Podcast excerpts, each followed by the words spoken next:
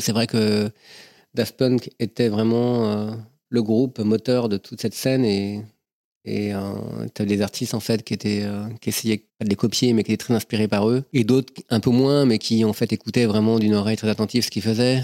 Nous on était dans une autre cour parce qu'on n'était pas du tout dans le même genre de musique. Alors qu'il y a des morceaux parfois qui sont up tempo hein, de R, mais on était on, on était dans autre chose et heureusement d'ailleurs. Mais en fait ce qu'on a nous on a bénéficié finalement de l'impact, de la confiance dans la musique française vue de l'étranger dans les médias, en fait. C'est-à-dire que le, fait qu'un groupe comme Daft Punk marche en Angleterre et puis aux États-Unis euh, plus tard fait que euh, tout à coup, en fait, les médias se sont dit mais il se passe un truc en France et euh, ils étaient plus attentifs à la musique qu'on faisait à cause de ça, quoi.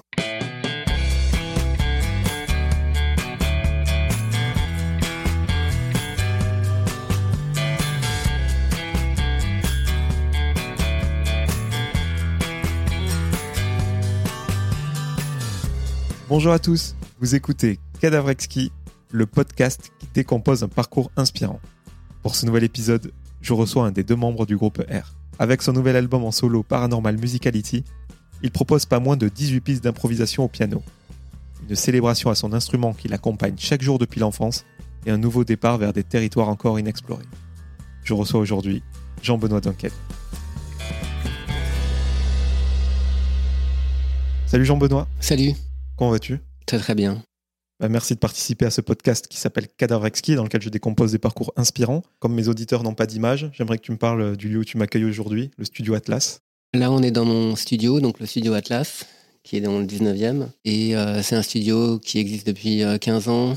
En fait, on l'a mis au point et on l'a quelque part euh, designé avec Nicolas, mon partenaire de R. Et puis après, lui, il est parti faire son studio euh, par-delà la Seine parce qu'en fait, il habite l'autre côté de la Seine, donc c'était un peu galère pour lui de venir euh, tous, les, tous les jours dans le studio. Donc, donc voilà, donc on a deux studios et moi j'ai racheté celui-là. Qui paraît a été fondé avec une bonne partie de l'argent mise dans, dans l'acoustique. Conseil de Trevor Horn. Ah oui, c'est vrai. Pour les gens qui ne connaissent pas quelqu'un de Yes, des, des Buggles, qui vous a vraiment conseillé d'investir là-dedans en priorité. Ouais, c'est vrai. Et on l'a rencontré à Londres il était caché derrière ses grosses lunettes hein, dans son studio. Et puis, euh, on lui a dit Ouais, on fabrique un studio. Il nous a dit Il mettait tout l'argent dans l'acoustique. Et euh, c'est vrai que l'acoustique, c'est le fait de, pouvoir enregistrer avec n'importe quel matériel et d'avoir un bon son, un son euh, sans résonance, qu'on peut, qui est plus modulable, plus avec lequel on peut, on peut en fait appliquer des effets et qui est plus pur quelque part. Et eh bien, c'est une richesse. Ça veut dire que vous êtes parti de, zéro là dans le studio. C'était pas les vestiges de notre studio. Non, c'était. on a acheté un trou sous un immeuble, dans un chantier, dans un chantier avec des grues et plusieurs bâtiments euh, qui étaient complètement euh, détruits et qui étaient en réfection totale. Voilà, donc les, bâtiments ont été refaits. les façades ont été gardées parce qu'elles étaient classées. Et nous, on, avait donc ce lieu qui était un très haut plafond et très grand, et on a fait un studio dedans. Donc, du coup, euh, le plafond est descendu, le sol est remonté, les murs se sont euh, rapprochés pour avoir vraiment une boîte dans la boîte. Et là, le studio est vraiment, vraiment génial. C'est un, un, un, trésor, vraiment. avant de parler euh, de, ta carrière, je vais revenir très rapidement au début de ton existence, tout simplement pour planter le décor. Je procède de la même façon avec tous mes invités. Je voulais savoir tout simplement où est-ce que tu es né et où est-ce que tu as grandi? Je suis né à Versailles en 69. Donc, je suis né dans les années 60. C'est quoi ton fou, ça. en fait, mon père euh, a monté une société à Versailles, une société de bâtiment, et euh, il n'était pas du tout originaire de, cette ville. Donc voilà, donc la petite famille s'est installée euh, à Versailles. Et on n'était pas du tout, comment dire, dans, on faisait pas partie vraiment de, cette atmosphère de famille versaillaise traditionnelle.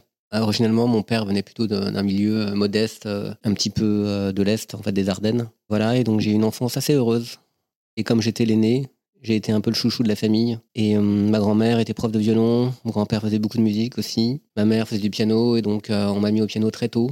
Et j'ai eu la chance de rencontrer euh, très tôt une prof formidable qui m'a appris l'essentiel et l'amour de la musique à travers le piano et la musique classique. Et moi, de ça, en fait, j'ai dérivé vers autre chose, vers la composition. Et puis, j'ai cultivé ça de différentes manières, en fait, en, composant avec des groupes ou pas, en faisant des morceaux de piano ou pas, ou des morceaux avec des, synthés et, des morceaux entiers avec des gens. Donc euh, voilà, c'est parti de là. Parlons-en de, cette dame. J'ai eu des, interviews de toi, plus qu'une prof de piano, c'était mentor. Et euh, tu as pris des cours avec elle vraiment de la petite enfance jusqu'à tes 33 ans. Euh, ça paraît fou, une telle euh, longévité, fidélité, et, et même toi en tant que musicien, d'aller à un tel niveau de perfectionnement.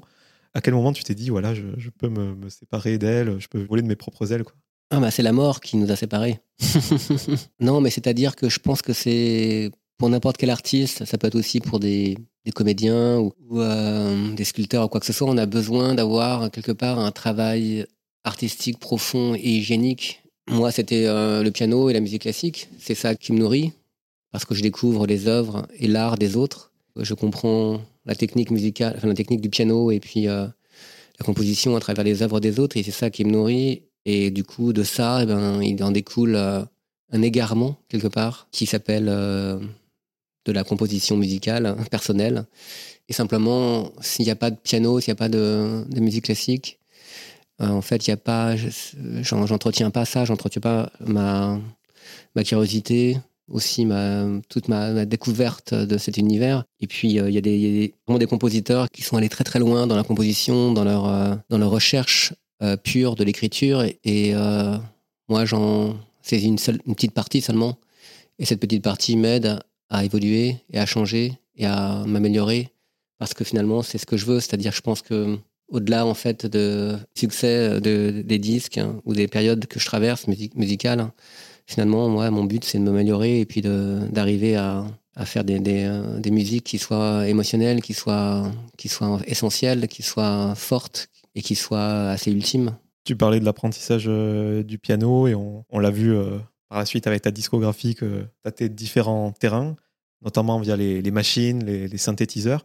Et il paraît que tu étais dans un lycée technique, donc il dit technique, plus de machines, plus les moyens de cambouis. Et c'est là vraiment que tu es venu, euh, je ne sais pas si on peut parler d'une fascination, mais d'un intérêt vraiment pour tout ce qui était euh, machine, bidouillage, euh, etc. Oui, c'est vrai que moi et mes amis, on était fascinés par les machines. C'est-à-dire qu'on était à l'aise avec les machines. Enfin, je dis ça, mais je suis pas vraiment une bête de synthé du tout. C'est-à-dire que je connais des gens qui font du modulaire et qui connaissent tous les détails hein, des fonctionnalités en fait des synthés modulaires et moi pas du tout en fait c'est complètement au feeling en fait. Mais simplement euh, oui il y avait un côté il y a un côté geek c'est-à-dire le fait de se, plonger dans, les menus et d'essayer en fait mais parfois de détourner les machines de leur fonction originelle et de jouer avec elles. C'est un peu l'origine de la techno c'est un peu l'origine de la musique électronique quelque part. Justement euh, de tes premiers synthés euh, ce que vous avez utilisé pour le premier album de Verre c'est un Korg MS20 c'est prêt à jouer, quoi. Je veux dire, il y a même les percus dessus, on peut tout faire avec. Et c'est là, il faut connaître son instrument pour l'exploiter euh, à bloc, parce que toutes les fonctions sont plus limitées que ce qui s'est fait par la suite, mais c'est ce qui permet aussi de créer quelque chose d'unique. Euh. Je crois que tu, disais que pour un son, par exemple, euh, avec le MIDI, il y avait une sorte de bug et ça, ça, ça entraînait des sons que vous n'auriez pas pu faire avec d'autres matériels. Il faut vraiment connaître son instrument jusqu'au bout. Oui, ou alors il faut laisser l'instrument s'exprimer parce que ben, ces machines-là, à cette époque, donc là on parle d'un MS-20 et donc c'est un synthé semi-modulaire, en fait elles laissent plein de possibilités euh, de connexion et de, de liaison avec d'autres machines. Et c'est ça en fait qui est infini quelque part, c'est la façon dont la machine va pouvoir réagir. L'utilisateur ou le, le, musicien, ben, il a des sensations avec et il se laisse dériver dans, dans des montages ou des processus euh, artistiques euh, divers sans forcément appliquer une méthode ou quoi que ce soit. C'est vraiment complètement au feeling. C'est euh, c'est un travail de recherche. On se dit, mais finalement, si je branche ça avec ça, qu'est-ce que ça va faire? Et si je tourne ce bouton, qu'est-ce qui va se passer? Et c'est simplement se laisser guider par, euh, par la machine et par des possibilités quoi, qui sont assez ouvertes. Tandis que hum, maintenant, enfin, ça dépend quoi, mais je sais que par les logiciels, parfois aussi, euh, ils sont un peu plus fermés. C'est-à-dire que toutes les possibilités ont été étudiées. Tandis que l'analogique, en fait, c'est différent. En fait, c'est comme comme c'est du, que du câblage et c'est l'électricité. Finalement, euh, il y a pas mal de, de bugs open. Parce que le bug est souvent source d'inspiration. Il y a plein de morceaux où finalement on a essayé d'utiliser des, bugs, même parfois dans l'écriture. C'est-à-dire qu'une partie en fait ne marchait pas et on l'a on a retiré et on a mis à la, à la place un truc complètement expérimental qui était issu d'un bug technique qui a dérivé en, en accord et en mélodie. Je pense que quand on est artiste, on se laisse surfer. On se laisse surfer en fait sur les événements et, et on a l'intuition de, de, pouvoir aller plus loin à chaque fois. Il paraît que tu as rencontré euh, Nicolas Gaudin dont tu parlais tout à l'heure euh, pendant l'adolescence, qui avait déjà un peu de matos. Alex Goffer aussi. Euh, ouais. C'est chez eux que tu as appris ou vous étiez tout le temps ensemble, euh, essayer justement de comprendre tous ces instruments, où il y en a un qui était un peu plus calé que les autres et qui a transmis un peu son savoir. Comment ça s'est passé? Ben, C'est vrai qu'on faisait tous partie d'un groupe, enfin, c'est-à-dire on était un groupe de gens, un groupe d'amis qui étaient passionnés par la musique et chacun avait des machines. moi j'avais un MS-20, j'avais un piano et j'avais fait le conservatoire, tout ça. Alexis, Alex Boffer et Nicolas aussi, c'est de la musique, ils avaient du matos. Nicolas, en fait, avait euh, repéré sur les disques de Steve Wonder qui avait des super claviers et donc euh, il en avait acheté quelques-uns. Et donc c'est vrai que j'ai découvert avec eux euh, toutes ces machines et tous ces claviers, toutes ces possibilités. Et au départ, on a même acheté un 8 pistes à bande pour pouvoir s'enregistrer. Et notamment avec Alex, j'ai appris à m'enregistrer. C'est-à-dire faire de la musique, c'était s'enregistrer et faire des morceaux dès le départ. Donc à l'époque, dans les années 90, en fait, il n'y avait pas de digital. Il y avait que l'analogique, il y avait des bandes. Et le sampler est arrivé euh, à la fin des années 90. Et là, ça a été un peu euh, un boom parce que du coup, ça a démultiplié les possibilités de s'enregistrer, de, de louper, d'avoir des boucles sonores, des boucles rythmiques, de les additionner, de les, de les synchroniser, de les faire se succéder et de, de jouer avec. Donc du coup, ça, voilà, ça a complètement euh, révélé une nouvelle forme de possibilité de faire de la musique et c'est ce qui s'est passé. Et, voilà, donc d'où le mouvement un petit peu euh, électro-musical hein, de, 2000, quoi. Mais c'est vrai qu'on a tous appris ensemble et on s'enregistrait euh, de diverses manières. Hein. et chacun faisait des morceaux et chacun faisait écouter le morceau, son morceau à l'autre. Et l'autre était jaloux, il voulait faire mieux. Et donc, euh, c'était super. Là, quand on déroule le parcours, vous, êtes connu jeune, vous avez fait de la musique ensemble très tôt. Pourtant, la, carrière de R et, donc la tienne, elle commence par un renoncement. T'es prof de maths, Nicolas et Boss aussi. Euh, qu'est-ce qui vous manquait au début pour euh, vous lancer tout simplement? C'est un manque de confiance des maisons de disques Vous vous sentiez pas prêt? Enfin, J'aimerais bien que tu m'expliques. C'était pas le bon moment. Le public n'était pas prêt à écouter ce genre de musique. Euh, deuxièmement, la technique, la technologie n'était pas encore prête pour révéler en fait ce qu'on pouvait faire, ce qu'on pouvait innover en fait musicalement. Et puis aussi, on n'était pas, on était peut-être justement désunis à ce moment-là et on s'est réunifié un petit peu tardivement quand les maisons de disques ont manifesté un, une espèce de, curiosité sur euh, ce qu'on faisait. Donc euh, c'est voilà, c'est plusieurs euh, phénomènes combinés ensemble. Mais finalement, tout est arrivé au bon moment parce que quand ça a marché, j'avais déjà 27 ans, 26, enfin 26 ans, 27 ans. J'avais fait beaucoup d'études. J'avais bien galéré. je savais ce que je voulais et on n'était pas du tout naïf. Je savais que si un jour une chance pouvait se proposer à moi à travers des contrats de maison disque, que je savais que j'avais pas beaucoup d'options et qu'il fallait que ça marche tout de suite, et puis euh, que si ça marchait pas, on allait m'oublier, c'était fini. Donc on a vraiment travaillé de façon très durable, on va dire.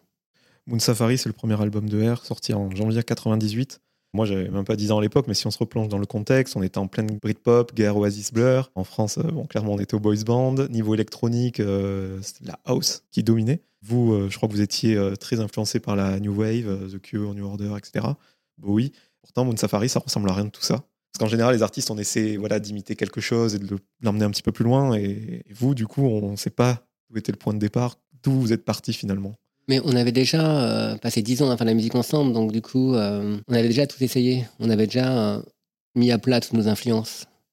Il y avait déjà un, pré-travail énorme hein, de composition qui avait déjà été fait. Et, quand on s'est remis à travailler avec Nicolas, ben, je sais pas, un son est apparu. Et je sais pas, c'était là, c'était comme ça. C'était, on, on, était ouvert à d'autres musiques, on voulait aller plus loin et faire notre propre chose. Et on avait un son en tête un son qui naissait sous nos doigts et qu'on sentait pouvoir se moduler et pouvoir s'étendre à des morceaux et des, styles différents. Et euh, ouais, c'est assez mystérieux.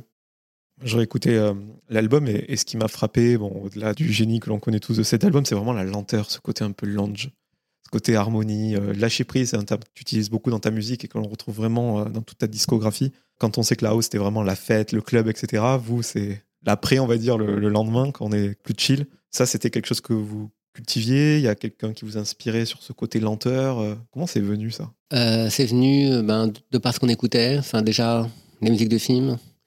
donc, il y a un côté instrumental dans la musique. On était fan de, je sais pas, de Morricone, de, même de la, musique française, comme Georges Delru ou quoi que ce soit. Il y avait aussi, on avait vu un concert de Mazistar aussi. chanteuse? Mazistar, ouais, avec cette chanteuse qui s'appelle Hope Sandoval et le concert, et c'était que de la lenteur. Vraiment des morceaux ultra lents, ultra profonds. Ça m'avait beaucoup impressionné. Euh, on était fan des Beatles et notamment des morceaux très lents. Fan aussi de John Lennon et de ses morceaux aussi très, très deep et très harmonieux. Mais c'est vrai que Moussa Faris, en fait, le on a fait le contraire, vraiment l'opposé de tout ce que faisaient nos amis à cette époque-là. C'est-à-dire que c'était de la musique instrumentale, enfin, avec quelques watts dedans, des morceaux très lents, très profonds, très planants. Alors que la house music, c'était quelque chose de complètement différent. Mais en même temps, on utilisait quasiment les mêmes instruments et on, a, on cherchait des manières de production qui étaient très liées aussi à ça. Puis cette période, euh, corrigez-moi si je me trompe en termes de date, c'est euh, il y a le premier album des, des Daft aussi.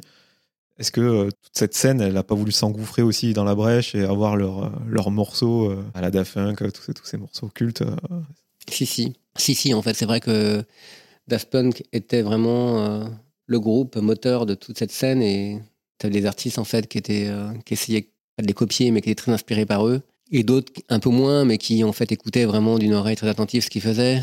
Nous, on était dans une autre cour parce qu'on n'était pas du tout dans le même genre de musique. Alors qu'il y a des morceaux parfois qui sont up tempo hein, de R, mais on était, on, était dans autre chose.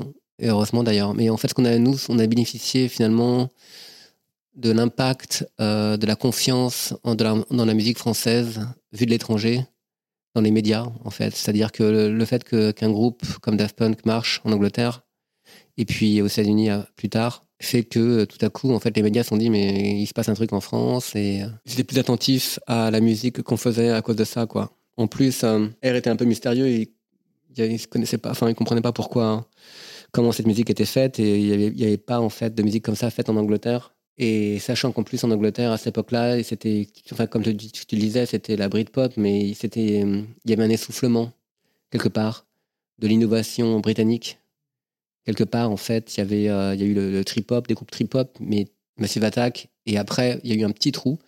Et les, les médias se sont euh, tournés vers, vers les Français à cette époque-là, parce que c'était une telle fraîcheur, en fait, euh, de son. C'était aussi le, sens de la fête, quelque part aussi. Parce que les journalistes anglais, ils disaient, mais il se passe un truc complètement fou en France. Les gens font la fête avec une nouvelle sorte de musique, dans, les, dans des festivals ou dans, dans des soirées, etc. Et il faut qu'on y aille. Et donc, c'était associé aussi à un mouvement jeune euh, de fête et aussi un peu de drogue et de s'envoyer en l'air. Donc c'était assez subversif aussi. C'était un peu aussi dans la lignée de, des rêves partis. C'était un, petit peu les versions chic euh, des rêves partis. Euh, des rêves partis pas dans des champs en, pataugeant dans la boue, mais plutôt en fait dans des soirées chic avec l'association avec, avec les médias français et aussi le monde de la mode qui réagissait.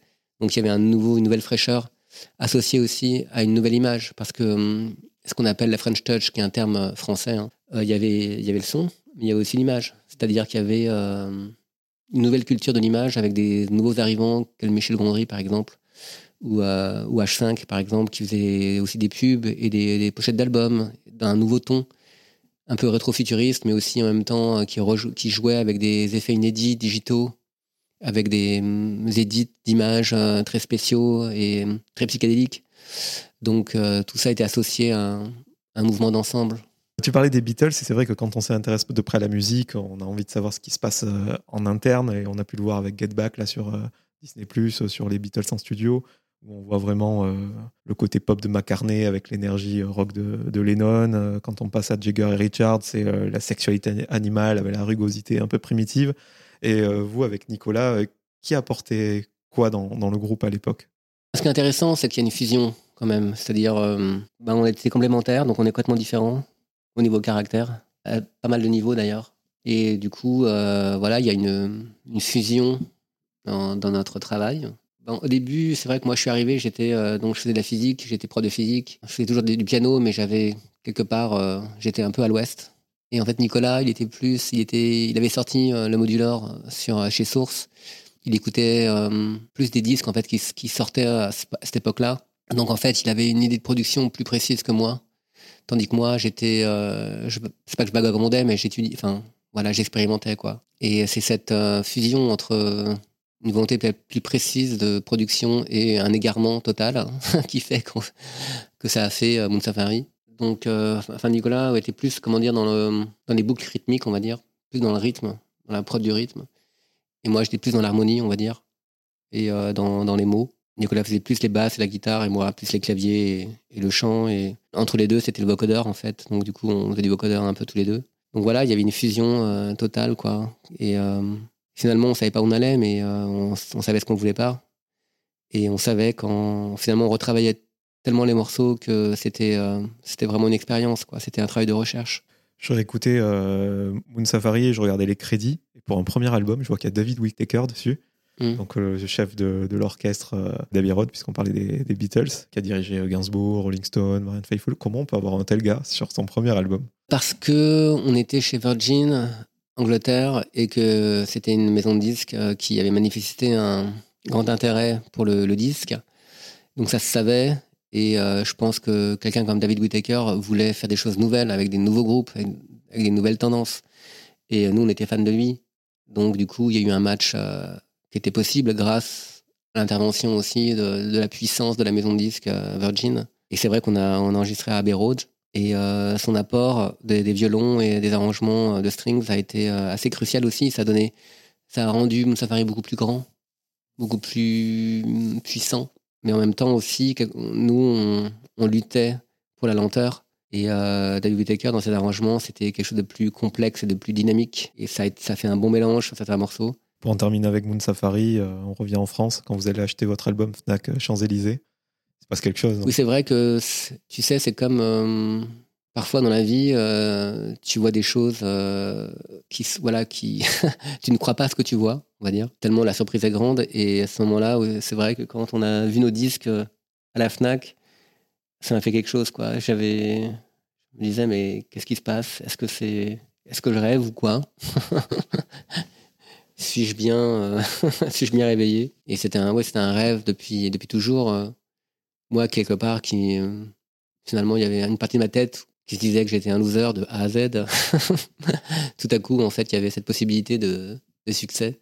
Ça m'a beaucoup boosté psychologiquement. Actualité oblige, et ça va me permettre de faire la transition avec tout ce que tu as fait dans les BO. C'est euh, Sofia Coppola, là, qui sort un nouveau film, euh, Priscilla, et euh, qui a sorti un, bouquin sur toute sa filmo par le biais d'images d'archives.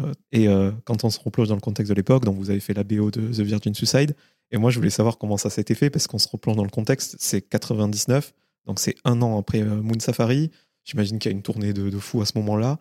Euh, Sofia Coppola, premier film. Elle, euh, par sa filiation, j'imagine qu'elle a attendu au tournant, en même temps d'avoir un carnet d'adresses assez important.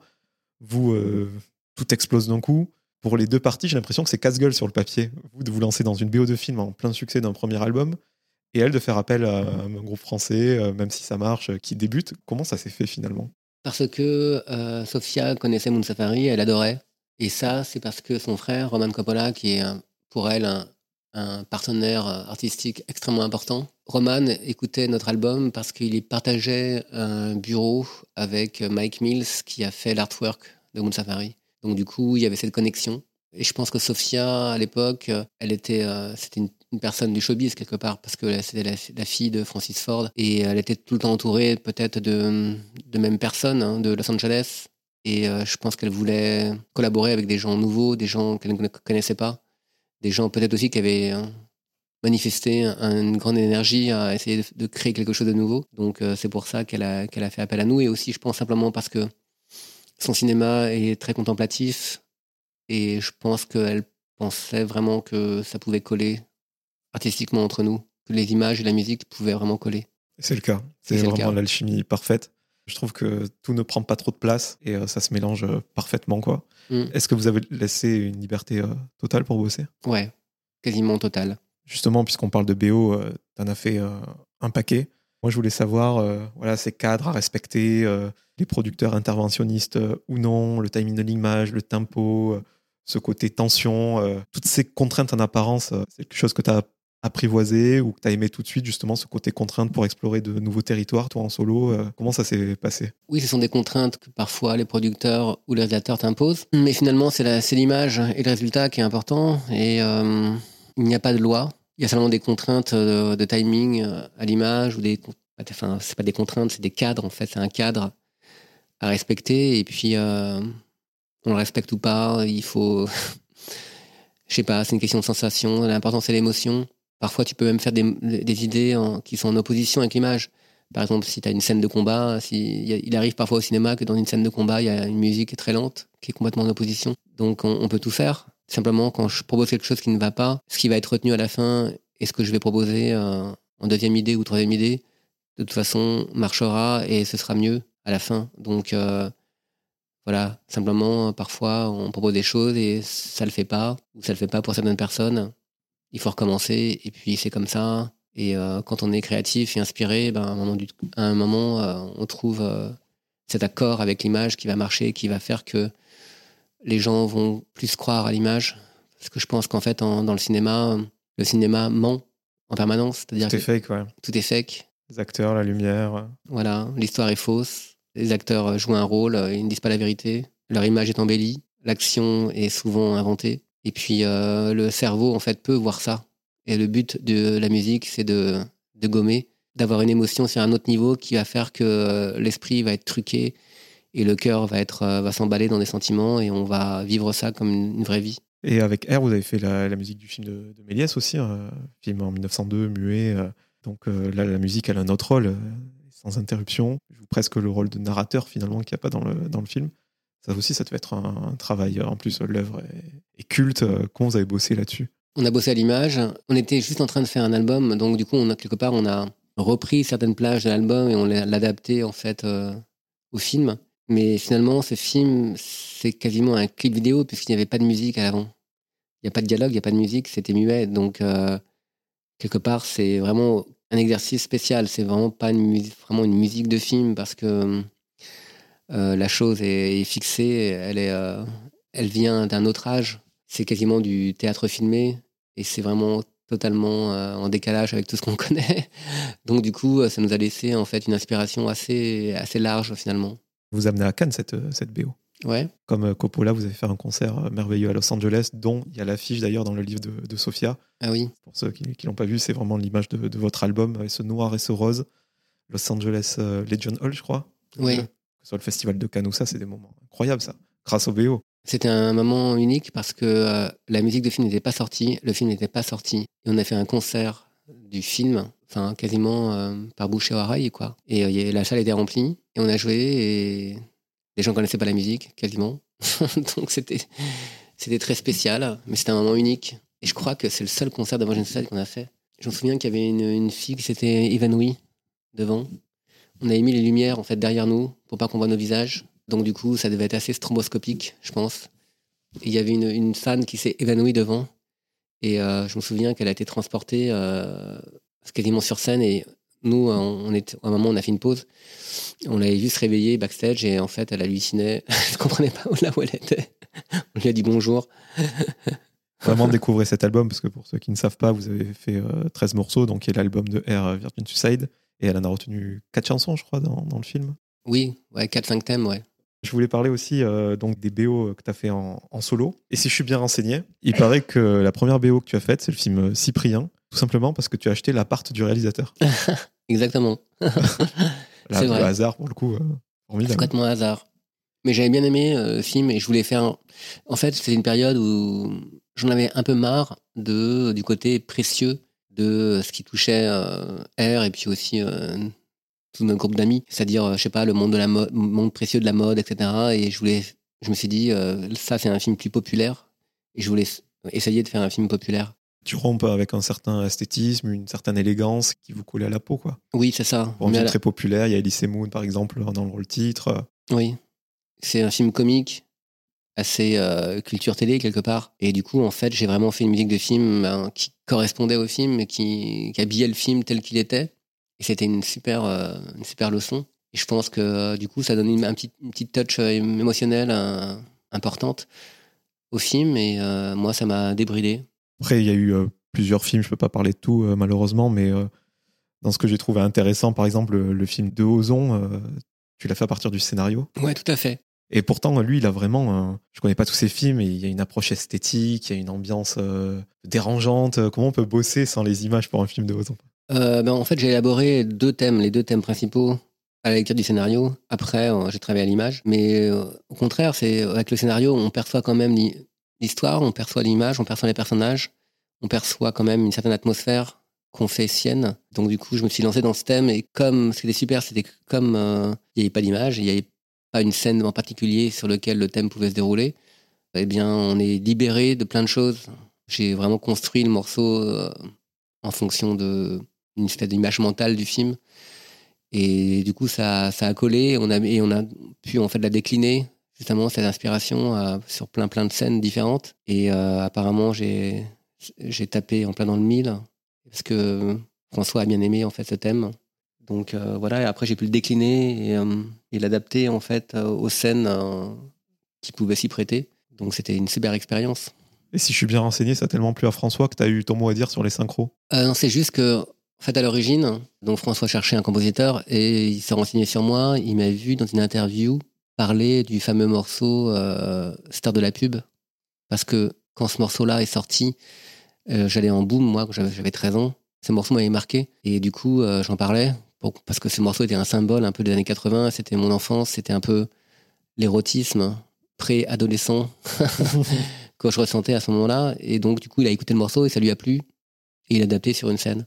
Moi, ce que j'ai aimé aussi, c'est le, boulot que tu as fait sur le docu de, inspiré de Piketty, du, du bouquin. Ouais ça aussi, enfin, on remonte loin dans le temps, c'est sur euh, l'histoire de l'économie, il faut tout lier ensemble, ça doit être un travail titanesque, ça. Ouais, ça c'était un travail titanesque, parce qu'il y avait plein, plein de moments différents, euh, des moments historiques, donc euh, on part de quasiment du, du 16e siècle et on arrive dans le futur, donc avec plein de scènes en fait, d'images, d'archives, donc du coup ça part dans tous les sens. Il y a des moments très dark, des moments de fête, des moments de guerre, des moments, euh, je sais pas, de lâcher prise, parfois des moments de tension extrême, des moments très dark. Et puis il y a beaucoup, beaucoup de musique tout le temps, tout le temps, tout le temps. Et euh, je sais pas combien de temps de musique j'ai fait, mais je pense qu'il y a au moins une heure. Donc c'est vrai que c'était un travail énorme. En plus, le réal était extrêmement exigeant. Ça m'a vraiment euh, appris énormément de choses. Enfin, une fois que j'ai vécu ça, je me suis dit, maintenant je suis blindé, là, euh, je peux supporter n'importe quoi. Question peut-être naïve, mais euh, quand on est un compositeur comme toi avec des références, t'as rien à prouver. Est-ce qu'on vous fait passer des essais quand même? Oui. Ça existe? Oui. En fait, tu n'es jamais, en tant que musicien, dans la musique et l'image, surtout en France, tu n'es jamais établi. C'est-à-dire que bah, il y a des gens qui connaissent pas ton travail. Quelque part, je veux dire un truc un peu arrogant et prétentieux, mais c'est quelqu'un de, un Anglais qui m'a dit ça en fait l'autre jour. Il me dit que les Français ne se rendaient pas compte euh, de l'impact de R à l'étranger. Et c'est vrai qu'en fait, il y a, j'ai un passé euh, ouais, assez, euh, assez riche, quoi. Et j'ai l'impression que ça, parfois, quand, tu, quand on te propose des musiques de films, ben, tout ça ne compte pas. Surtout en concurrence avec des gens parfois qui débutent. Il n'y a pas de valorisation de ça du tout. C'est peut-être bien, bien pour moi, hein, peut-être, parce que du coup, ça me, ça me force à, ne, jamais être établi, ne jamais être, euh, être euh, complètement sûr de pouvoir euh, faire n'importe quelle musique de film. Et voilà, quoi. Donc, bah, c'est comme ça. Je voulais te poser une question complètement naïve. Hein. Est-ce que le, le, budget alloué à la musique originale se raréfie au cinéma? Ou c'est dans mon imaginaire? En fait, ce qui m'a marqué dans la musique de film, en général, c'est que la musique de film est toujours la dernière roue du carrosse. C'est-à-dire que pour les producteurs et le monde du cinéma, la musique est auxiliaire. Elle est euh, remplaçable, modulable. Elle vient en dernier lieu et euh, elle doit être quasiment parfois gratuite. Alors qu'en fait, euh, au cinéma, une musique peut tout mettre par terre ou au contraire révéler un film. Elle est, c'est un acteur invisible qui est omniprésent, qui est absolument crucial, crucial. Et on voit en fait évidemment que les budgets sont en fait généralement c'est 1% du budget du film, entre 0,5 et 1% du film. Ben, quand tu fais une musique de film, même pour un film important, tu te dis pas, tiens, je vais pouvoir m'acheter une nouvelle voiture ou je vais m'acheter un nouvel appart. Tu te dis, euh, tiens, ben, je vais pouvoir en fait payer les factures d'électricité là pendant, quelques temps. Il y a pas, c'est vraiment, il y a pas, assez d'argent. Après, avec l'arrivée des plateformes, là, c'est encore pire. Là, on tombe dans quelque chose qui est euh, entre le dénigrement et, et même l'esclavage quelque part, où finalement on associe le musicien à un technicien. En fait, un technicien qui, qui fournit du son et qu'on coupe euh, à loisir le problème de ça, c'est que c'est qu'en fait, tu as des gens qui prennent des décisions euh, sur euh, la musique dans un film qui ne connaissent pas la, musique, en fait. C'est des gens qui ont plein pouvoir, mais qui ne connaissent, qui n'ont pas fait d'études musicales, qui ont un avis complètement biaisé, un avis intellectuel sur des choses émotionnelles et artistiques qui les dépassent. Et ce sont eux qui décident. Et c'est ça le, c'est ça le problème. Dans ce secteur euh, concurrentiel de, de, la musique de film, est-ce que tu as quand même le luxe de pouvoir choisir les projets qui te plaisent? Ou si c'est une grosse production, ben, tu vas quand même euh, regarder euh, attentivement Et si je te demande ça, c'est parce que si on se rencontre aujourd'hui, c'est grâce à l'actrice et réalisatrice maintenant Dinara Drokarova qui a fait un, premier film, petit film, il faut le dire, indépendant, pas un budget exceptionnel, dont tu as signé la musique. J'imagine c'est des projets qui touchent, ça, sur lesquels voilà, tu es prêt à faire quelques concessions pour le côté artistique. Comment tu trouves l'équilibre entre ce qui peut, voilà, peut te faire vivre, euh, les projets euh, coup de cœur euh, Comment ça marche pour toi? Bien, effectivement, le, film de Linara, c'était quelque chose qui, je pense, pouvait bien m'aller, puisque c'est un film assez contemplatif. Du coup, quand je l'ai vu et comme on en a parlé, j'ai senti que naturellement, je pouvais développer un certain son dans ces films et que ça allait, ça allait le faire, que ça allait, ça allait coller, que notre univers allait bien matcher ensemble. Je décide pas d'une musique de film en fonction du, du contrat qu'on propose. En fait, c'est vraiment si l'expérience va être heureuse et si ça va aussi m'apporter quelque chose artistiquement pour moi, pour pouvoir me développer, pouvoir chercher quelque chose en musique et aller un peu plus loin dans les styles que, que je propose. Je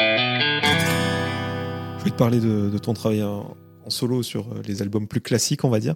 Il n'y a pas longtemps, sur ton euh, compte euh, Facebook, tu as parlé de Darkel, sorti en 2006 le premier album où tu disais que beaucoup de gens y, revenaient. Et euh, c'est vrai que j'ai constaté ça aussi, que ce soit sur des forums ou autres. Tout le monde découvre petit à petit cet album. il fait son, petit bonhomme de, chemin. R était encore en, exercice à ce moment-là. Je voulais savoir voilà, dans quel état d'esprit tu étais à l'époque, parce que quand on fait un album, et à ce que j'ai lu, surtout dans ton cas, il faut être dans un certain mood, en pleine recherche musicale en permanence. Comment t'en es venu à faire cet album à l'époque? Euh, ben, C'était des chansons finalement que j'avais élaborées dans les trois dernières années, donc entre 2000 et 2006 en fait finalement, parce que au-delà de ça, c'était même euh, plusieurs années, et donc du coup, euh, voilà. ben, je voulais, en fait, les morceaux étaient, existaient, et il fallait que je les sorte, et je les avais en fait retravaillés, je les avais chantés. J'avais aussi un peu développé aussi du côté un petit peu littéraire des paroles.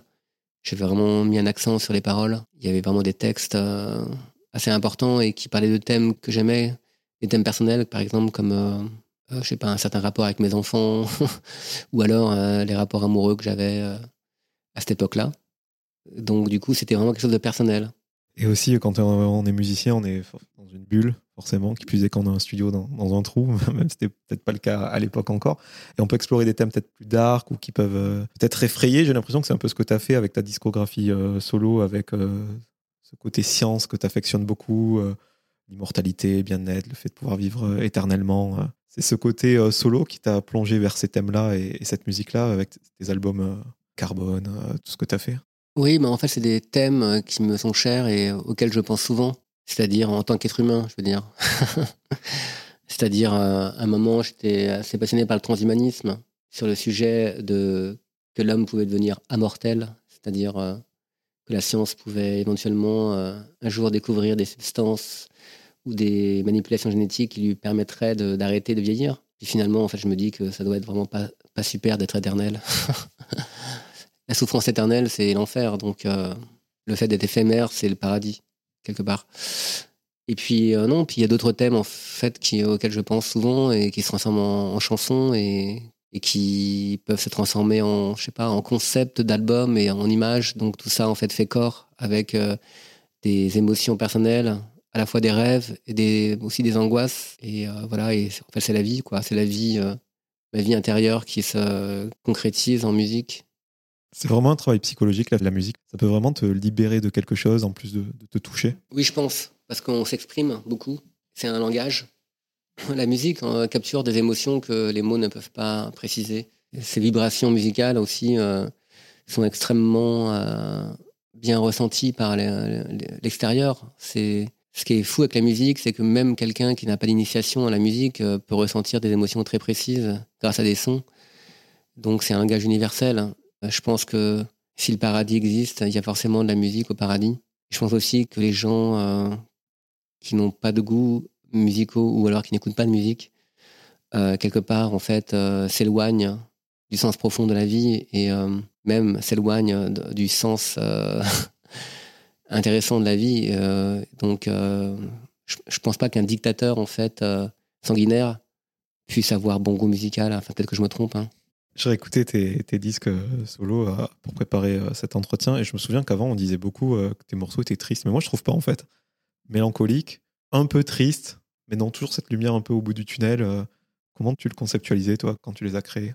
En fait, moi, j'ai pas de recul, trop de recul sur ce que je fais. Parfois, ils sont, je vois que, enfin, j'observe qu'ils sont souvent mélancoliques, mais la mélancolie est le sentiment le mieux partagé euh, euh, chez les humains, je pense. Je pense que dans une journée, en moyenne, euh, les humains sont beaucoup plus tristes et mélancoliques que heureux. Donc, c'est ce qui est bien avec la mélancolie, c'est que la mélancolie musicale annule la mélancolie ressentie. Quelque part, c'est comme un, c'est- c'est un pansement. Après une période d'apogée comme euh, celle que tu as vécue euh, voilà, avec R, quand euh, tu fais des, des projets en, en solo, est-ce que ils peuvent paraître en dessous de ce que tu faisais avec le groupe? Ou c'est quelque chose que tu n'as jamais ressenti? Euh, oui, oui, bon, en, tous les, en tous les cas, pour plein de gens, c'est simple, hein, c'est enfin, c'est un réflexe normal. hein, c'est quand un mec du groupe fait un truc solo, c'est forcément, comment dire, pas la matière originale du groupe, donc c'est pas forcément quelque chose qu'ils vont aimer. Et ils sont beaucoup plus dubitatifs. Et ça, c'est relatif en fait à la- à l'aspect commercial de la musique. En fait, pour qu'un artiste solo euh, puisse être reconnu en tant que tel, il faut que son œuvre dépasse celle, ait plus de succès en fait du groupe original. Parce que moi, quand je regarde vraiment de façon euh, très clinique euh, ce que tu as fait en solo, d'abord en parallèle de R et ensuite après Love 2, j'ai l'impression qu'au bout d'un moment, ben, ce que tu faisais en, en solo, ben, ça suffit à te nourrir et que peut-être même ça a dépassé euh, certains trucs que tu avais fait avec R et Mm. qu'à partir de là, tu as commencé à enclencher plein de choses. Tu, tu l'as ressenti, ce, ce switch de euh, voilà ce que, ce que tu faisais, ça te nourrissait, tu en étais content et euh, prêt à l'assumer tout simplement. Ouais, ouais, bah, c'est-à-dire que j'ai ressenti que, à force de travailler, les, mes, mes meilleurs morceaux en solo pouvaient rivaliser avec les moins bons morceaux de R. Mm. Je sais pas si tu vois le truc. C'est intéressant psychologiquement. Ouais. Mais aussi, c'est vrai qu'avec avec le groupe, on est arrivé à une espèce de stagnation, quelque part, artistique. Et euh, c'est dur à admettre, mais c'est vrai. Ce qui veut pas dire que hum, on faisait pas des choses bien. Au contraire, même jusqu'au dernier album, il y a deux ou trois morceaux, notamment dans, dans le dernier album, en fait, qui, sont, qui sont super, qui sont vraiment ultra originaux, qui sont ultra émotionnels, qui sont ultra bien produits et qui sont des petites perles, vraiment. La seule chose, en, fait, euh, c'était que notre entente, en fait, posait problème dans le sens où elle ne révélait plus assez une complétude totale qui nous amenait vers une perfection euh, d'enregistrement. Et ça, ça va peut-être revenir, mais voilà, il y a un moment, il y a eu une stagnation, une lassitude, et c'était bien de s'arrêter. Tu as aussi euh, collaboré euh, avec euh, Lou Hater sur Tomorrow Worlds euh, et avec euh, Bardine Johansson, je pense à la française, euh, sur Star Walker. Qu'est-ce que ça t'a apporté ces groupes? Qu'est-ce que tu cherchais dans cette collaboration? C'était une connexion musicale? C'est le côté humain qui a parlé avant euh, Tout simplement, comme tout ce que tu as fait jusqu'à aujourd'hui, c'était quelque chose de naturel, évident.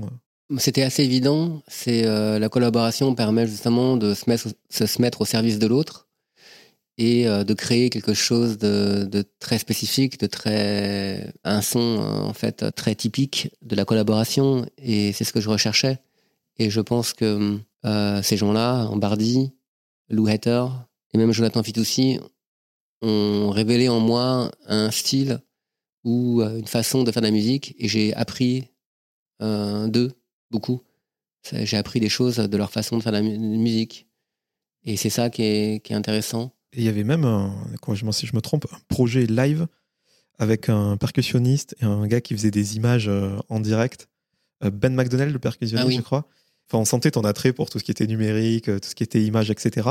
Et c'était quelque chose vraiment euh, destiné au live. Qu'est-ce que c'est devenu? C'était un one-shot euh, Ouais, c'était une expérience. bah, c'était ouais, des improvisations sur des images qui étaient elles-mêmes improvisées, des images complètement psychédéliques, donc fait avec, enfin, di- digitalement. Donc du coup, c'était vraiment une expérience totalement moderne et, euh, artistique. Et ça m'a appris à, à improviser. En fait, l'improvisation en direct, hein, sur scène, aussi bien avec des claviers qu'au piano, c'est euh, quelque chose de très fort. Parce que finalement, je me suis aperçu que jouer un concert, finalement, tu joues un rôle. Quelque part, tu reproduis quelque chose que tu as appris et tu essayes de, de révéler la, me- la meilleure version de quelque chose qui existe déjà. Mais improviser en live, c'est autre chose. C'est se donner complètement, c'est se lâcher complètement et c'est puiser au fond de son inspiration pour pouvoir euh, proposer un truc fou qui est unique et qui se passe à ce moment-là seulement parce que euh, les conditions euh, extérieures font que euh, il y a cette possibilité-là. Et c'est quelque chose de beaucoup plus fort et de beaucoup plus osé. Mais curieusement, les gens, tout le monde n'est pas prêt à vivre ça. Ça peut choquer parce qu'il y a des mouvements de flottement. Comme c'est un travail de recherche en direct, ça peut euh, choquer. Et, on, on, passe par des phases sonores où la musique est en devenir, ou, même il y a un gros bug, ou alors on comprend pas ce qui se passe. Et ça, c'est il faut avoir l'esprit assez open pour ça. T'aimerais revenir à ça peut-être plus tard? Ouais, je compte le faire d'ailleurs en fait au, niveau du piano parce que en fait j'improvise. Et ouais, sur ton album. Sur mon album, c'est que des, impros. Mais euh, là, dans les concerts que je vais faire, je vais euh, reprendre les thèmes, mais il va y avoir plein de moments d'improvisation. Et même quand je joue les thèmes, en fait, ils sont improvisés, improvisés sur place, un peu comme euh, fait un jazzman, en fait. Je voulais te parler justement, tu parles de Jonathan Fitoussi, l'album Mirage. Vraie réussite vraiment avec tout ce qui est les synthés modulaires. je recommande et qui a eu une vraie influence, euh, ce que je te disais euh, en off tout à l'heure sur l'album euh, Carbone que tu as fait par la suite, avec voilà quelque chose de très ambiant, ce que tu me disais. Je voulais que tu me parles, parce que je trouve que l'ambiance revient bien là depuis quelques années. Voilà, est-ce que tu peux nous parler de, ce style, ce que tu as voulu faire avec ces albums Je trouve ça super intéressant. Ce travail avec Jonathan Fitoussi, finalement, c'est laisser les machines parler. Il y a une certaine culture des sons de l'analogique proposée par certains synthés. C'est un peu un retour en fait à la, à la grosseur et à la beauté naturelle des timbres électroniques. Et puis aussi, euh, c'est euh, de la musique expérimentale, donc euh, qui est fait pour voilà la volonté de cet album, c'est de vraiment de proposer une atmosphère assez zen et complètement libératoire, voilà, avec un, grand espace stéréo qui fasse rêver et qui soit pas trop dense pour pouvoir laisser rêver les gens. Donc c'est de la musique expérimentale, mais à la fois mon, mon influence est assez harmonieuse, c'est-à-dire quand je propose aussi en fait des mélodies et des, des accords euh, qui sont curieux et qui sont assez, hum, assez comment dire, esthétiques. Est-ce que l'ambiance, euh, le fait que les gens euh, y reviennent de plus en plus, c'est pour contrebalancer avec ce qui se fait actuellement quoi? Là, j'ai en tête le retour de l'urbain, tout ça. Est-ce que tu penses que ça a une corrélation? Oui, je pense qu'il y a un certain public qui ne trouve pas son plaisir dans la musique urbaine et dans d'autres musiques d'ailleurs. Euh, il y a un public en fait qui n'est pas trop dans la violence musicale. Et je pense qu'il y a un public qui euh, ne voit pas en la musique quelque chose de, euh, de politique où on revendique son, je sais pas, son statut social, où on revendique une certaine lassitude sociale ou quoi que ce soit. Parce que la musique peut proposer autre chose. Elle peut proposer de laisser tout ça de côté et d'être dans des atmosphères beaucoup plus rêveuses et de décoller complètement. Et voilà. Paranormal Musicality, euh, ton nouvel album, euh, tu viens d'en parler, des impros. Et j'imagine que ça a dû être un tri incroyable pour euh, choisir les pistes de l'album. C'est en centaines. Ouais, c'est en centaines, ouais. Je crois avoir lu que tu avais fait ça depuis le confinement. Oui. Comment ça s'est passé Comment tu as eu cette idée? Parce que du coup, elle date de, quelques années maintenant. Comment tu as eu cette idée de faire ça maintenant quoi? En fait, je fais ça depuis, depuis toujours. C'est-à-dire j'enregistre euh, mes improvisations au piano et, elles se transforment en morceaux. Et donc je combine des parties et puis euh, je fais des morceaux avec. Mais finalement, euh, ma technique s'améliorant de plus en plus, même à mon âge. en fait, je, je, disais, bon, bah, je mets les micros sur le piano et puis j'improvise et j'essaie de faire un morceau qui se tient de A à Z. Et la plupart du temps, ça marche pas, dans le sens où j'échoue. mais parfois, il y a des petits miracles. Et ces petits miracles, personnels, et eh ben, je les ai compilés sur, euh, sur l'album Paranormal Musicality. Donc ce sont des impros. Euh, et ce que je privilégie, c'est euh, justement c'est le, le, toucher, le son et l'expression.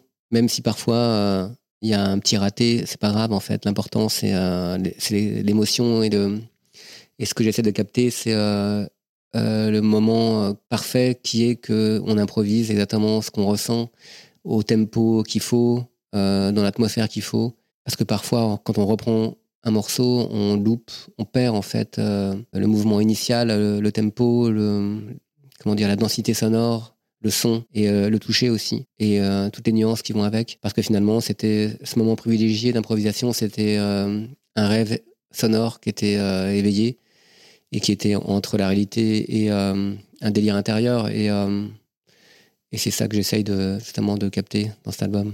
Tout a été enregistré sur le même piano? Ouais. Toi qui as tant collaboré, qui as tant bidouillé les machines, les synthés, etc., bosser avec ton instrument de prédilection, quand on en parle, ça a l'air presque trop simple pour toi, mais est-ce que c'est au final pas plus compliqué? Ben, C'est plus compliqué parce que finalement, bien jouer du piano, c'est pas évident. euh, parce qu'il faut être complètement euh, souple et relâché et en même temps euh, être complètement connecté à l'instrument. Et ça, ça demande une vie de travail. Ça fait 50 ans que je joue du piano. Ça fait un demi-siècle que je joue du piano. Et j'ai l'impression que j'en apprends encore tous les jours. Et même dernièrement, même depuis un an, en fait, ma technique a évolué, mon toucher a encore évolué. J'ai l'impression que tous les moments où j'ai fait de la musique, eh ben, je voulais évoluer vers ça. En fait, c'est une quête personnelle qui est en mise en marche euh, depuis mon enfance sur le fait de pouvoir jouer comme je veux. Et euh, ça prend beaucoup de travail, quoi. Ça a pris euh, des tournants parfois très compliqués. Il y a des moments où je pouvais plus jouer au piano parce que je me suis fait mal au dos ou, ou alors je perdais mon son pendant des années en fait. Il y a autant de, de R quand je travaillais trop la musique électronique. En fait, j'ai perdu mon son, quoi. J'ai perdu mon toucher. il y a un moment, quand je prends trop de vacances aussi, je perds mon son. Je, il faut travailler comme un malade pour que ça revienne, quoi. Donc voilà, et c'est ça, j'ai pas envie de le perdre parce que c'est pour ça d'ailleurs que je sors un album piano. C'est parce que pour peut-être me remettre aussi euh, complètement dans l'instrument, pour ne pas perdre en fait justement cette euh, chaleur et cette énergie interne que le piano me procure. Je crois que c'est Arthur Rubinstein qui a dit euh, que finalement jouer du piano c'est comme faire l'amour et c'est exactement pareil. Voilà, c'est vraiment, je comprends complètement ce qu'il veut dire par ça. Il y a beaucoup d'amour en fait à donner et c'est un, un, un travail quasiment surhumain, quoi. C'est un travail émotionnel qui va puiser dans ton, dans ta générosité interne, corporelle, physique et mentale. Et c'est quelque chose qui est extrêmement enrichissant et qui permet de rester connecté à, l'intérêt et au plaisir de la vie. Tout est très organique, forcément. Euh, le piano, euh, dans son plus simple appareil, si je puis dire des noms de, chansons euh, comme Dolphin, de Marin, Forest, euh, Sunstone. Pourquoi cette reconnexion à la nature, si je puis dire euh, Pourquoi l'avoir illustré par ces noms? Parce que quand j'improvise et que j'aime le morceau, je réécoute et il faut trouver un titre. Parce que les morceaux de piano sont comme les êtres, s'ils n'ont pas de nom, ils n'existent pas dans notre société. un bébé qui n'a pas de nom, en fait, n'existe pas. Et les morceaux, c'est pareil. Une fois que tu as donné un nom, euh, il va exister déjà. Et généralement, je donne un nom euh, comme ça, complètement spontanément. Ça, le son ou ce que j'avais en tête à ce moment-là, ou le thème, ou euh, l'atmosphère me fait penser à quelque chose. Et donc, du coup, je balance des mots. Et souvent, ces mots sont soit le titre final, soit en fait, sont précurseurs d'un autre titre. Et je tombe sur ces mots-là, en fait, à la fin. les gens vont se demander, mais où est le côté paranormal? Est-ce que c'est ce côté justement de lâcher prise dont on parlait en début d'entretien, ce côté méditatif presque? C'est le côté méditatif, c'est le fait euh, que dans mon jeu de piano, il y a tout ce que j'ai appris de gens défunts. Dans ma technique, il y a en fait leur âme, parce qu'ils m'ont appris des choses et je les pratique. Et euh, finalement, ils vivent en moi. Et notamment euh, l'enseignement de ma prof, en fait, eh ben, il est vivant, il est passé dans, mon, dans ma façon de jouer. Et euh, il est toujours là. Et donc, du coup, en fait, euh, je suis resté euh, en communication avec des êtres. Donc, j'ai un peu saisi l'art du piano. 18 titres dans cet album et toujours la même habitude. Finir par le morceau le plus long, éthéré.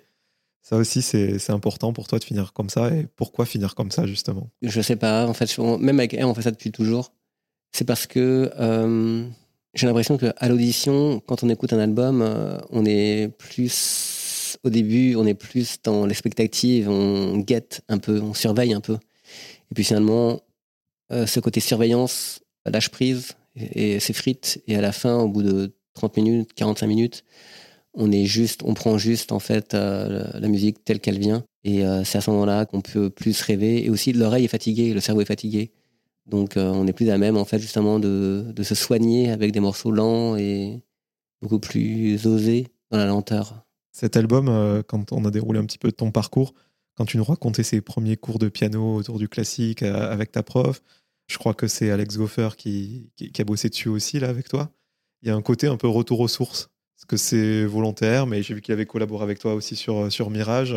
Ouais, ben, Simplement, Alex Goffer, c'est un, des meilleurs, euh, un des meilleurs artistes de mastering euh, de Paris et du monde sûrement. En fait, j'ai fait l'expérience en fait avec des disques de R en fait euh, déjà masterisés. Il les a remasterisés et en fait la nouvelle version était avait un son encore plus épais et plus onctueux et mieux senti que les mastering originales. Et en fait finalement il a ouais il a beaucoup de talent donc du coup j'ai juste travaillé avec le meilleur mec quoi. Moi l'image que j'ai de toi surtout après avoir vu ton studio, c'est vraiment euh, presque un laborantin, euh, presque savant fou qui fait tout ce qui lui passe euh, par la tête. Est-ce que tu as l'impression que tu auras assez d'une vie pour faire tout ce que tu as envie de faire en musique? Probablement pas, non. Non, mais en tous les cas. Là, j'ai pris des directives pour vivre plus longtemps, pour pouvoir, pour pouvoir euh, le faire, faire le plus de musique possible. Et, c'est ce qui me fait vivre, en fait, finalement, la musique. Sans la musique, je pense que je dépérirais complètement, quoi. C'est, euh, c'est une énergie vitale euh, absolue qui me fait lever le matin et, et qui me fait évoluer. Et sans ça, je n'existe plus. Pour moi, tu es vraiment un technicien du son, un artisan, et j'imagine que tu écoutes tout ce qui sort. Je ne trahis pas de secret, tu as des enfants qui doivent te faire découvrir des trucs tous les jours. Est-ce que quand tu écoutes euh, tout ce qui sort actuellement, eh ben, tu as une oreille euh, voilà, professionnelle qui tourne en mode euh, comment, c'est quoi les techniques de production là Comment ils ont fait ça? Est-ce que tu analyses tout en fait? J'analyse ce que j'entends, mais en fait, je, suis complètement à la ramasse. Hein. Je loupe, je suis toujours le dernier à savoir ce qui est sorti. évidemment, mes enfants me font écouter des choses, mais et parfois on me parle d'artistes et, et, parfois je tombe dessus, mais en fait, je suis pas du tout, et c'est un énorme défaut, hein, je suis pas du tout en train de guetter ce qui sort et c'est simplement Parfois, je tombe sur des morceaux qui me plaisent à travers Spotify ou à travers euh, des amis qui me font écouter des choses. Tel un vieux musicien, j'aime peu de trucs. Parfois, il y a des choses extraordinaires qui me font beaucoup réfléchir. Mais c'est-à-dire que je suis plus éveillé à travers la musique de film. Là, actuellement, comme euh, j'en ai fait beaucoup dernièrement, quand je vois un film, j'écoute énormément la musique. Et je pense que dans la musique de film, il y a énormément d'évolution, notamment avec l'incorporation de la musique électronique.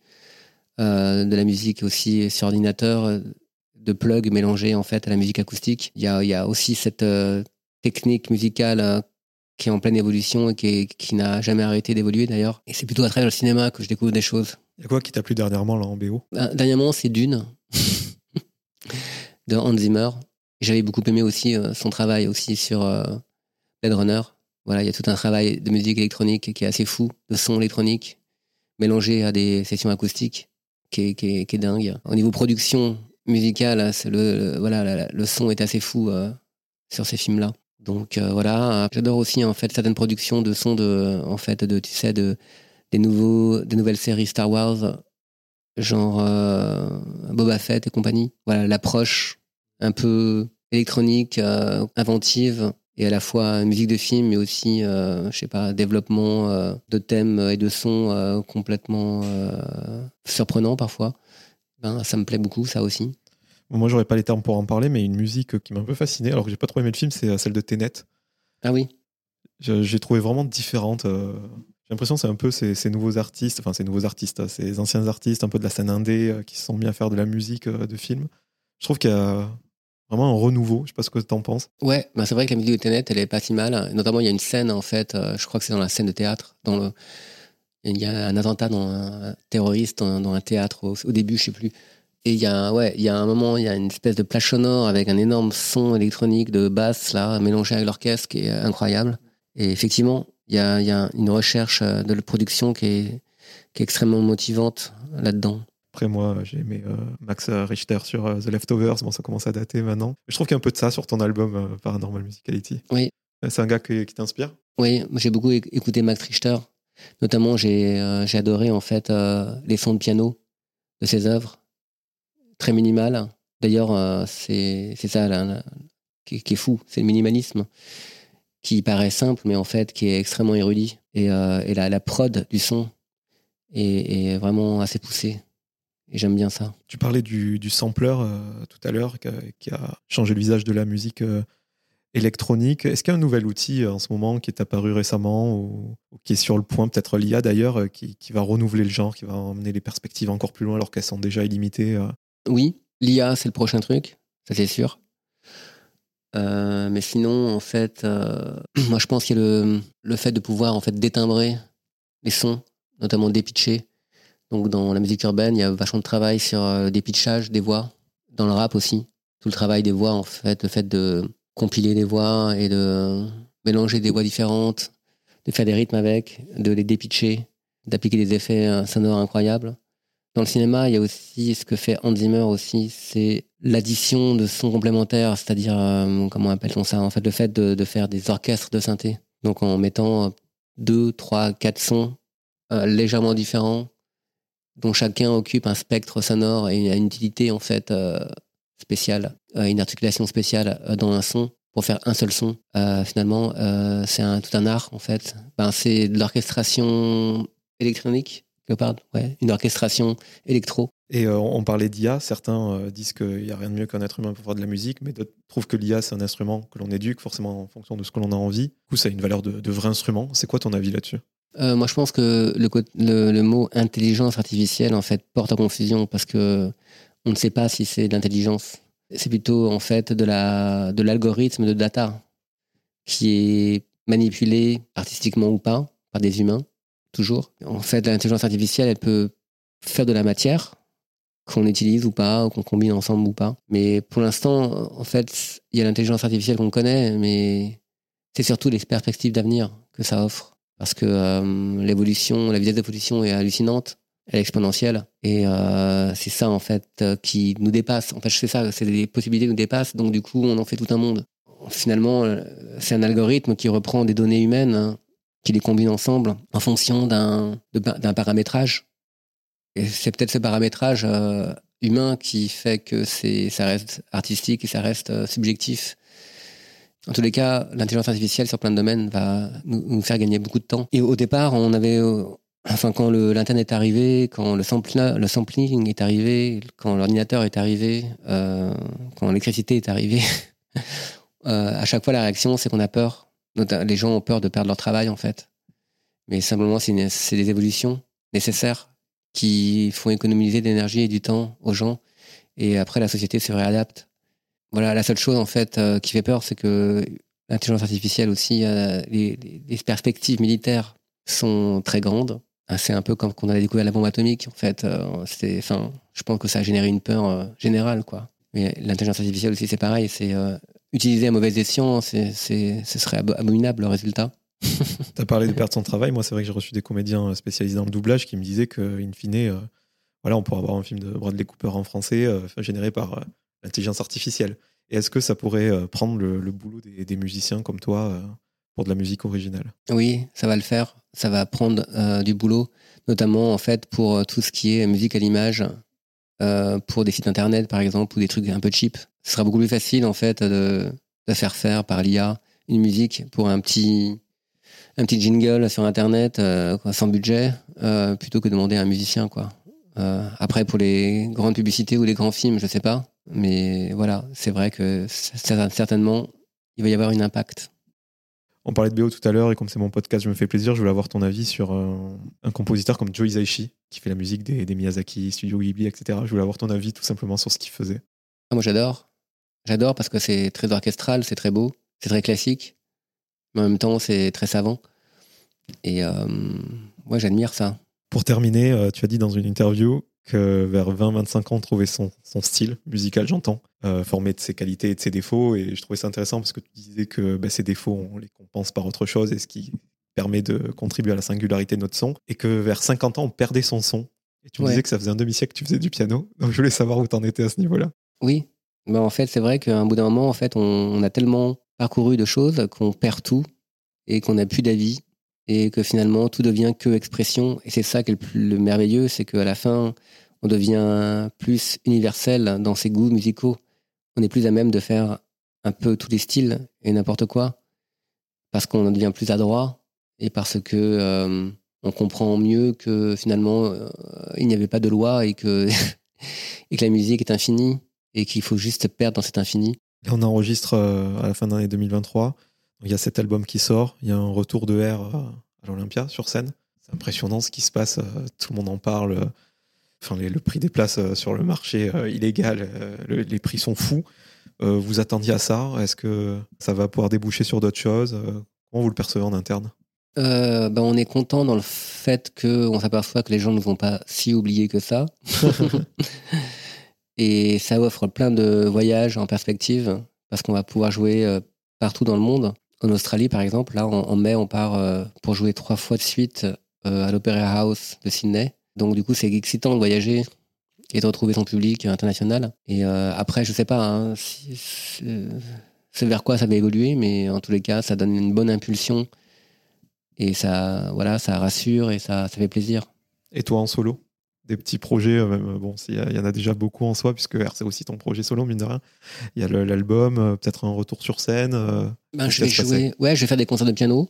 Euh, je sais pas comment en- encore euh, quand parce que là en fait c'est vrai que au niveau pianistique euh, souvent tout est bouclé à l'avance mais euh, je pense qu'après ma tournée ou à la fin de la tournée je vais faire des petits concerts de piano pour la sortie de l'album je vais faire plutôt des petits showcases pour présenter mon album et euh, voilà mais ça va se développer et finalement je pense que toi c'est le public qui choisira en fait je trouve que quand même il y a pas mal de je suis content de la réaction des écoutes et finalement ben naturellement, si euh, il y a beaucoup d'écoute de, de, ce matériel de piano, ça va découler à des concerts et puis ce ne sera que naturel parce que le public demandera ça et puis on verra vers où ça va quoi.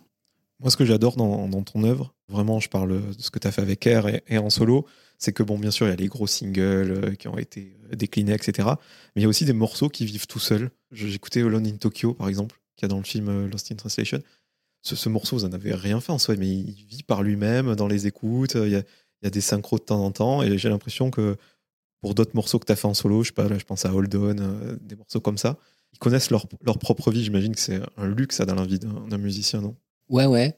Après, moi, je le vois pas comme ça, parce que quand on est musicien, on est hyper ambitieux et on veut toujours euh, avoir plus de succès, et donc ce n'est jamais assez.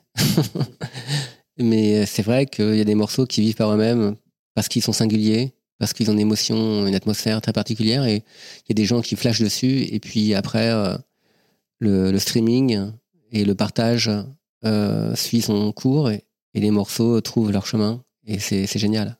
Et tout simplement pour terminer, euh, bon, on a resté en parcours pendant un peu plus d'une heure. Je voulais savoir si à l'instant T, sur le plan professionnel, j'entends, tu as, atteint une sorte de, quiétude, de, plénitude, vraiment. en fait, sur le plan professionnel, non, pas vraiment parce qu'on est, je sais pas, par exemple là, euh, dernièrement, j'ai fait des musiques de publicité qui ont été refusées, et donc du coup, il y a toujours cette frustration ambiante du fait que ben, tu es dans l'échec.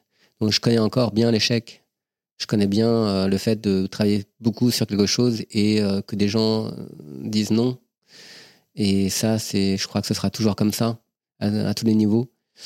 Et mais simplement, là, j'approche une certaine quiétude personnelle dans le sens où j'arrive déjà à un âge avancé et je me dis que j'ai fait tellement de choses déjà que si tout se terminait, eh bien, ce serait pas trop grave parce que l'œuvre est déjà existante. Et du coup, je me dis qu'il faut vraiment j'en profite parce que hum, j'ai encore bien la, bien, bien la pêche, mais euh, un jour, en fait, euh, qui n'est pas si lointain que ça, en fait, je vais arriver dans des âges euh, où vraiment déjà le, physique pourrait se dégrader. Et donc, du coup, je me dis que je dois réaliser enfin la prophétie que je connais depuis mon enfance, qui est de profiter à mort et de privilégier le plaisir. Et le plaisir, en fait, aussi, mon plaisir de la vie, en fait, c'est affiné, c'est-à-dire qu'il ne passe pas par du matérialisme. J'ai remarqué que quand je fais mes courses de Noël et, que, je flash sur des objets, je me dis bien que ces objets, ils vont me procurer un plaisir euh, momentané. Par exemple, si j'achète un beau meuble que j'adore, que je trouve formidable, euh, je vais ressentir du plaisir à le voir, mais ça va pas me transporter dans un plaisir infini par rapport au fait de, de me sentir bien euh, physiquement, de voyager, de parler à des gens que j'aime bien, de me lever le matin et d'avoir un rayon de soleil qui se pose sur mon visage et de me sentir léger et heureux. En fait, c'est plutôt ça la vie. Mais professionnellement, à travers les concerts de R et aussi parfois quand je rencontre un succès en solo, par exemple, là, comme mes singles solo euh, de piano sont sortis, il y en a un qui a rencontré pas mal de, succès.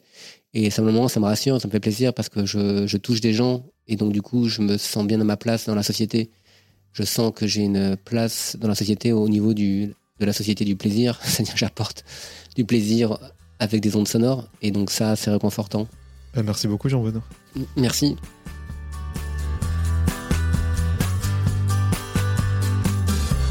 Merci à toutes et à tous d'avoir écouté cet épisode avec Jean-Benoît Dunkel. Si vous voulez soutenir le projet, vous pouvez mettre 5 étoiles sur Apple Podcast et Spotify et vous abonner à Cadavre Exquis sur toutes les plateformes de streaming. Je vous donne rendez-vous très bientôt en compagnie d'un nouvel invité.